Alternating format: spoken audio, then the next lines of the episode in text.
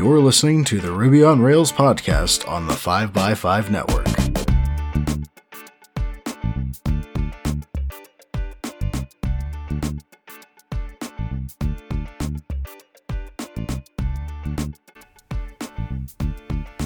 You're listening to episode 309, and I'm your host, Brittany Martin. Ernesto Tagwerker is the founder of Ombu Labs, a small software development company dedicated to building lean code and reducing tech debt. When he's not obsessively playing table tennis or chess, he likes to maintain a few Ruby gems, including Database Cleaner and Email Spec. He is passionate about writing less code, launching minimal products, coaching entrepreneurs, contributing to open source, and eating empanadas. Welcome to the show, Ernesto.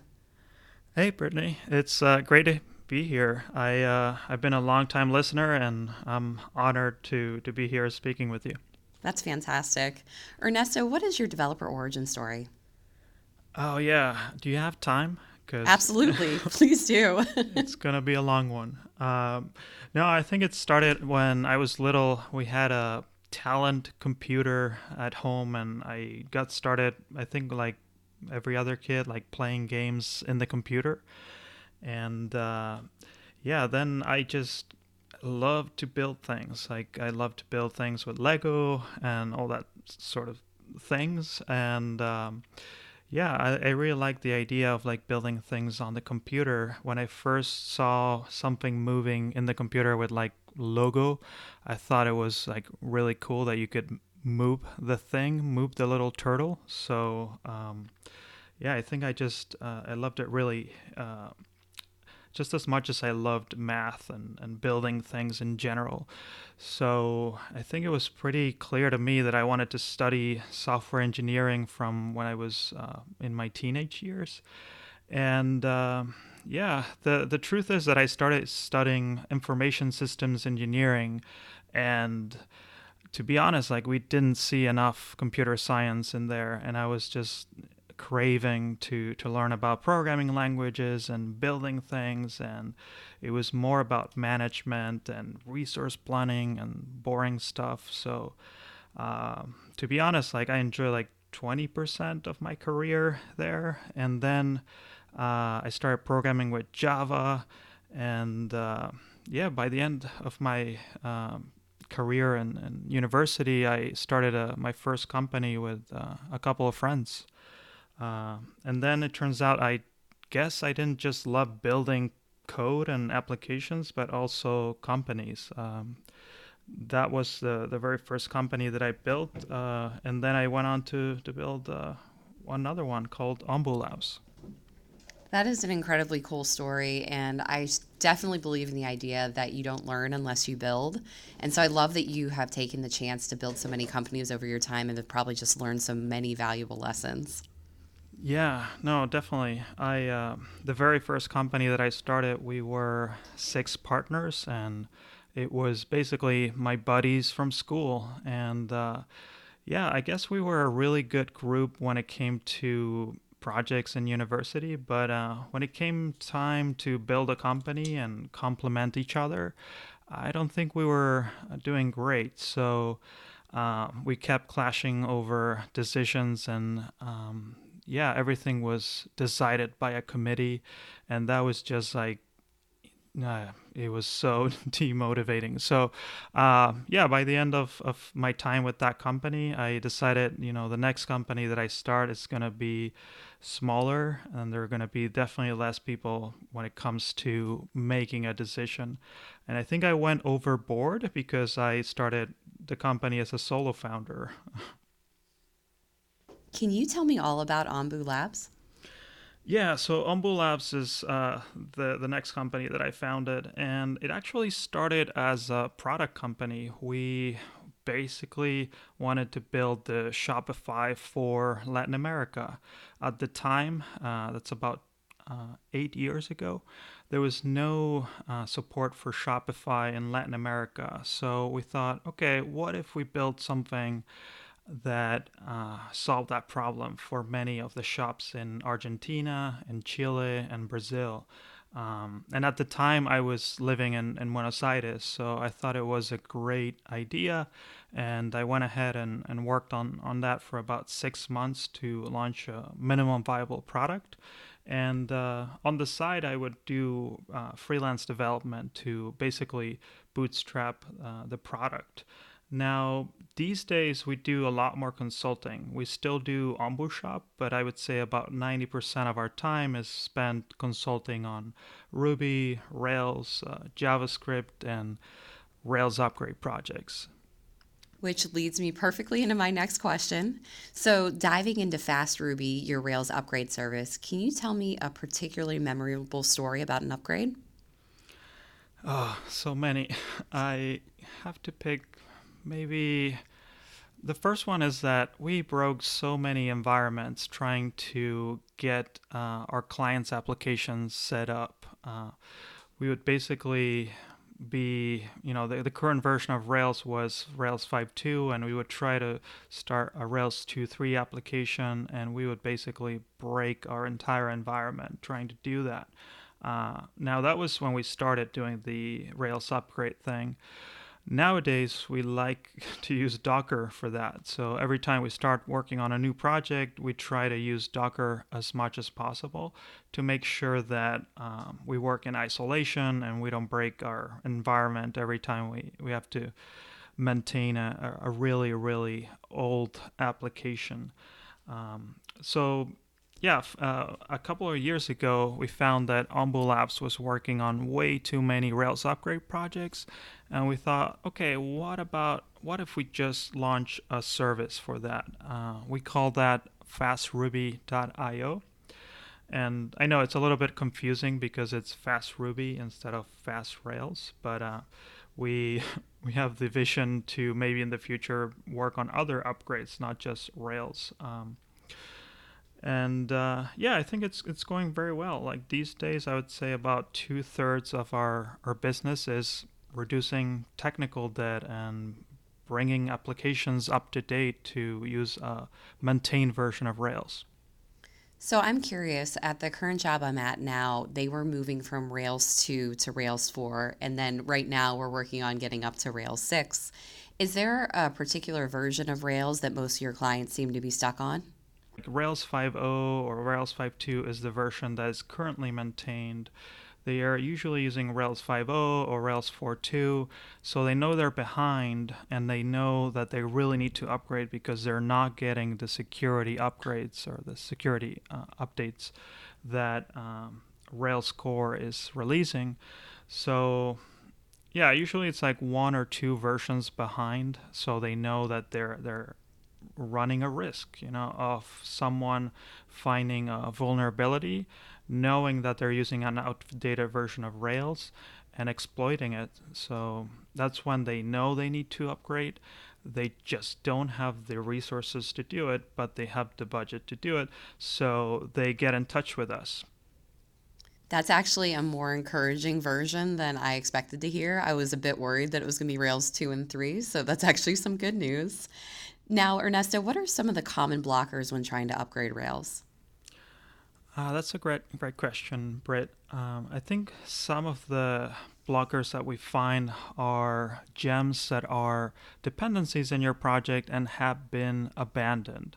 Uh, and and that happens unfortunately that happens a lot you decided to add a dependency and it was great it solved your problem but then you know time went by the maintainers you know switch their tech stack or they stop maintaining the project. And it turns out that making the upgrade to that dependency is not trivial. So one of the things that I love about the Rails upgrade business is that we get paid to make open source contributions in the sense that if an open source project has been abandoned, the client will be happy to pay us to make it uh, compatible with Rails 5.2 or Rails 6.0. That's a really incredible benefit of doing that and probably leads you to creating some really meaningful work for the Ruby community. Yeah, we, uh, well, I, I bet you and, and I have been using open source for many, many years. And one of the things that uh, I want Ombu Labs to do is to contribute back to the community as much as possible. So, one of the policies that we have is that any code that we write that is non core to our business, we try to open source it. We're actually moving towards a policy of open by default. So, anything, any internal project that we start, we want it to be open source. And when it comes to Rails, I think um, in terms of the Rails upgrade projects, we have been making contributions to make the process easier. There is a gem called 10 Years Rails. Uh, we have our own version called Next underscore Rails uh, that helps you with a bunch of things called like for instance, dual booting, right? The idea of being able to quickly switch between Rails 5.2 and Rails 6.0 with just one environment variable. Now that's really awesome because you can use it in development, you can use it in test, and you can even use it in production to find incompatibilities between your application and the next version of Rails. Um, and another thing that this gem does is it tries to find incompatibilities before you even start working on the project. Uh, and I think that's really awesome for coming up with an action plan for the upgrade. That sounds like an incredible resource, and we'll definitely link that up in the show notes. Now, a question for you is currently our main application is running on Rails 5.2, and we're working on getting it upgraded to Rails 6. Would you consider being behind on a version tech debt? I have to say, not when the when that version is just one version behind. Uh, I think usually tech debt in in that sense is more about the process and the culture, right? Uh, I would say it is tech debt if you have no plan to upgrade that in the next three months. Um, open source moves fast. Rails, especially, is getting constant updates. So, if you don't have a plan or if you don't have a policy for working towards the upgrade, then I think you have a tech debt in the form of process debt. And this, or I guess it would be like policy debt. Um, you have to be constantly checking what is changing in the next version of Rails and there are ways that you could actually run your test suite against uh, Rails 6.0 to see how many failures you would get or if you can even bundle install your project. Um, and I strongly encourage our clients every time we ship an update and we get them to the latest version of Rails, I strongly encourage them to have a dual boot set up in their uh, CI uh, service. And you don't even have to run it every time you submit a pull request, but maybe once once a day you can um, check whether the test will pass with the next version of Rails. And if it doesn't, and if you have like a hundred errors, then at least that gives you an idea of how long it's going to take when the time comes. Well, that makes a ton of sense. And so, speaking of tech debt, do you feel that all tech debt is bad debt? Uh, I think uh, a lot of people have uh, written about this, including Michael Feathers and Sandi Metz. They've written about this really interesting graph, uh, the churn versus complexity graph. Are, are you familiar with, with that one? No, if you could please explain that, that would be great. Oh, okay, cool. So, one of the things that is really interesting about that graph is that it gra- it grades every module in your application according to the churn. So the number of times uh, your f- module has changed since the beginning of the project, and then it compares it to the complexity of the module. And then what it does is it places every module in this um, x and y graph. So I believe that there is some tech debt in that graph that will show up, as in files that are super complicated but don't change much. I think that's tech debt that is okay because some modules can be super complicated, but they might be doing one job really well. And uh, Sandi Metz says if you're not changing that file, it's not costing you money. So I believe that is tech debt that is okay to have in your project. And then there is another quadrant that is super interesting, and these are files that change a lot but are not that complex. And you'll find those in the lower right quadrant. And I think that's tech debt that it's okay as well because, okay, they are constantly changing for a reason. And it is a little weird that they are constantly changing, but I don't think they're con- costing you money. Now, the tech debt that is bad in all your application, I believe, is in the upper right quadrant. And these are files that are constantly changing and they're super complex. And I think it becomes even worse if you add a third dimension to the XY graph uh, in terms of code coverage. So if you find that our files that are constantly changing are super complex and have no test testing them, then I believe those are the worst. And that is definitely like bad technical debt. That also makes a lot of sense. So let's dive into why I brought you onto the show today, and that is to talk about stinky Ruby code, which really ties in well uh, with what we've been talking about already. So tell me all about Skunk. Yeah, so Skunk is an open source project that we started at Ombu Labs to quickly assess technical debt in a Rails project. It actually works with any Ruby project, but uh, we use it mainly for Rails applications. Um, and it's strongly based on Ruby Critic, which is another gem that uh, helps you calculate the cost of maintaining a project. Now, Skunk is a tool that we needed to find those files that are super complex, are changing a lot, and have no tests that exercise their statements.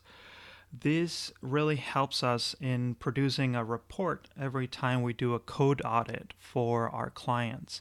We can tell them, sure, we can upgrade your application from Rails 5.2 to 6.0, but keep in mind that these files are super complicated and they might cause problems because they are there are no tests to make sure that things don't break. And every time we go into an application we rely heavily on tests to tell us whether we broke something or not. Um, we, we really can't charge the client to learn about their business and their industry and their business model and all that. So that's how that's why we rely heavily on their test suites. So I know you mentioned Ruby Critic, but which libraries are you being used to analyze your code? Oh yeah, great. Thanks for bringing that up, Britt. Um, Ruby Critic is actually using a bunch of other gems. It uses Flog to calculate complexity for a module. It uses Reek to calculate the number of code smells in a module. And it uses um, SimpleCov to calculate the code coverage percentage per module. And it also uses Git to calculate the amount of times that a file has changed since the beginning of the project. I think that score, the Git score, is incredibly fascinating. And I just think the idea of tying all these gems together is a really great idea.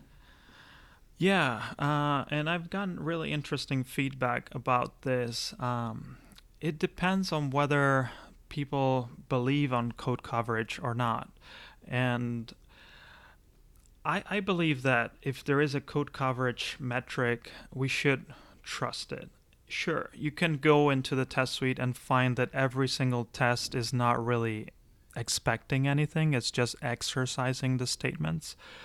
But if you go into the test suite and you see that it's actually a logical, sane um, test suite, and you look at the code coverage percentage for every module and you trust in that number, I believe it's a number that you can use to gather insights from your project.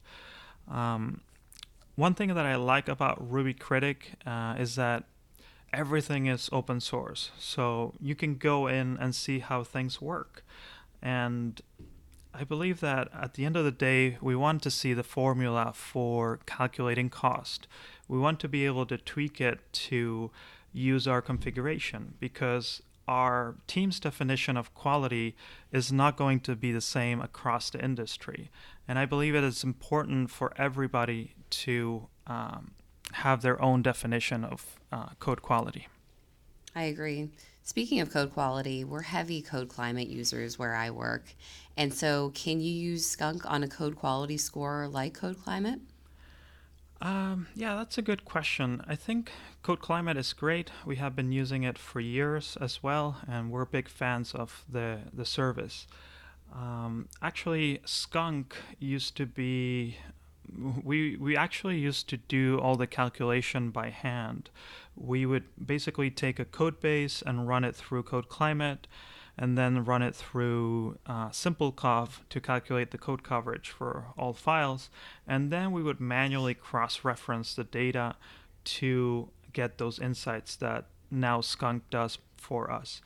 Um, the thing with Code Climate is that part of it is uh, private. So it's it is a private company, and it is uh, defining its its GPA score. I, I, don't really know how it defines their GPA score, but um, what I love about Skunk is and Ruby Critic is that it is open source. So what we can do is start defining a formula that works for many of us, not just OMBU Labs, but I would love it if dozens of other consulting shops can start using the same formula to assess the code quality for a code base. And that way, when we start to talk about tech debt, instead of saying, yeah, we fixed some technical debt this sprint, we can say things like, well, this sprint we solved. Uh, 27 skunk points and uh, overall in this project we have shipped we have actually made it less uh, stinky in a way. We have taken it from 27,000 skunk points to uh, 20,000 skunk points. So you can see that we have not only shipped features and patches, but we have actually actively reduced technical debt as we went along. How has the overall reaction been from the Ruby community for Skunk? Yeah, I think it has been positive overall. Um, I have gotten feedback. Uh, the last talk I did at RubyConf Australia went really well. I got some interesting feedback. Uh, one of the uh, I don't know if you know Tim Riley from DryRB. Oh yes. Yeah, he. I met him at Nashville uh, at Southeast Ruby a few years ago, and uh, one of the things he said, and I think he has a point, is that maybe instead of calling it the stink score, we could call it the skunk score. Uh, and yes, I think that there is a point there, and it's definitely something that I want to change. Uh, I don't want to hurt people's feelings, you know, like we all you know care about the code that we write and sometimes we get very attached to the result so he said that maybe if we called it skunk points instead of stink score, it would be uh, more friendly, and maybe people would take it a, uh, in a better way. Um, but yes, that that's one piece of feedback that I got. Another one that is pretty common is this question about the code coverage per- percentage. Um, some people just don't believe in that metric, you know, believe that that metric is not valid at all. And sometimes I had someone come up to me after my talk at RubyConf Australia, and they were like, Yeah, you know, I don't really believe in code coverage percentage uh, because I once found a project that had 100% code coverage and the tests were not testing anything. And I was like, hmm, okay, that's. Uh, interesting, but I don't I don't believe in that. I believe that there is value in code coverage metric, uh, and it might not be like a definite metric that will solve all the metrics, but it can definitely give you a signal that you can use to make better decisions about the tech debt that you pay off in every sprint. So, I'd love to ask you what your overall vision is for Skunk. Yeah, so to be honest, I, I'm I'm pretty ambitious about Skunk. I think it would be great if we can adopt it uh, at least when it comes to software development agencies that are specialized in maintenance and reducing technical debt.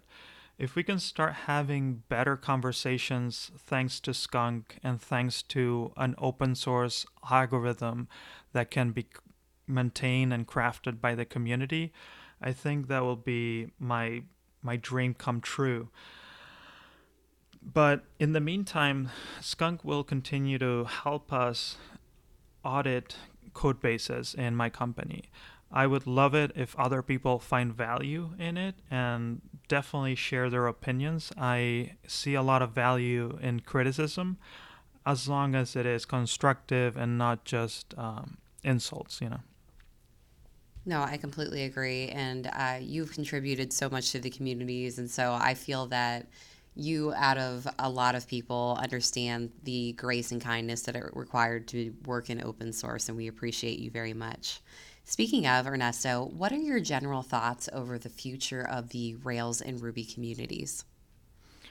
Oh, that's a great question. I have yeah, I have seen the Rails community evolve over the past 10 years, and I've been in it for at least 10 years. I used to organize RubyConf Argentina back in the day, and I think the community is more mature these days. I think a lot of people have left the community, but a lot of people are coming into the community every year. Uh, I see a lot of bootcamp graduates coming into the community, and I think that's great for us. I think a lot of people left because of, you know, maybe they found some value in some other communities. But I think a lot of people left because of shiny object syndrome. You know, like, yeah, Ruby may not be as cool anymore as other languages is but to be honest, it solves the problem and it is uh, driven by programmer happiness, which is something that's been there for years and continues to be there. And I believe Rails uh, is definitely moving in the right direction. I think it's exciting to have Shopify and GitHub running uh, the latest version of Rails and contributing so much to the framework. I see so many changes coming that are going to make the Rails experience even better for future generations. I absolutely agree. So, Ernesto, how can listeners follow you and Ombu Labs? Yeah, sure. So, usually uh, you can find me on Twitter at etagwerker. I tweet about technical stuff and uh, definitely some politics. Um, and you can definitely find some of my articles on the Fast Ruby blog, which is at fastruby.io slash blog. Um, yeah, and definitely check out the projects on GitHub. Uh, that's github.com slash labs. Fantastic. I want to thank you so much for joining me on the show today. In light of the recent news listeners of Ruby Kaigi and uh, getting delayed and RailsConf being canceled for this year, I just want to remind you to be safe, to wash your hands, and to love each other. Talk to you next week.